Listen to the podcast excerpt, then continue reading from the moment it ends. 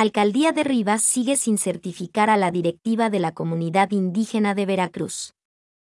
Han pasado casi tres meses de que los habitantes de la comunidad indígena de Veracruz eligieron a una nueva junta directiva y de momento, la alcaldía no ha querido certificarla, sin que se conozcan los motivos.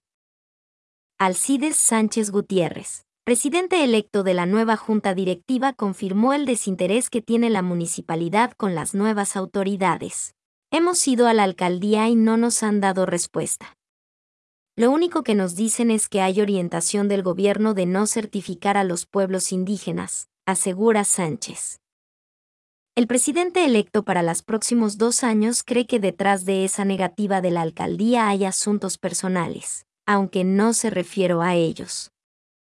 La certificación de las juntas directivas de los pueblos indígenas está contemplada en el artículo 60 9 de la Ley 40 de municipios en lo que se destaca que corresponderá a los consejos municipales respectivo y de conformidad con las leyes de la materia asegurar, reconocer y certificar la elección de las autoridades comunitarias de las comunidades ubicadas en el ámbito territorial del municipio. La falta de certificación de la Junta Directiva de Veracruz tiene paralizada la gestión de varios proyectos que, estos desean realizar como por ejemplo la instalación de más luminarias públicas y la construcción de un backstop, en el único campo deportivo que hay en la comunidad. Sin embargo, la gestión más importante que pretenden realizar las nuevas autoridades de Veracruz está la de resolver el conflicto de propiedad que mantienen desde hace varios años con la cooperativa Raimundo Bustos número 2. Esa cooperativa es, según el presidente electo, dueña de la plaza, el cementerio y el campo deportivo de la comunidad indígena.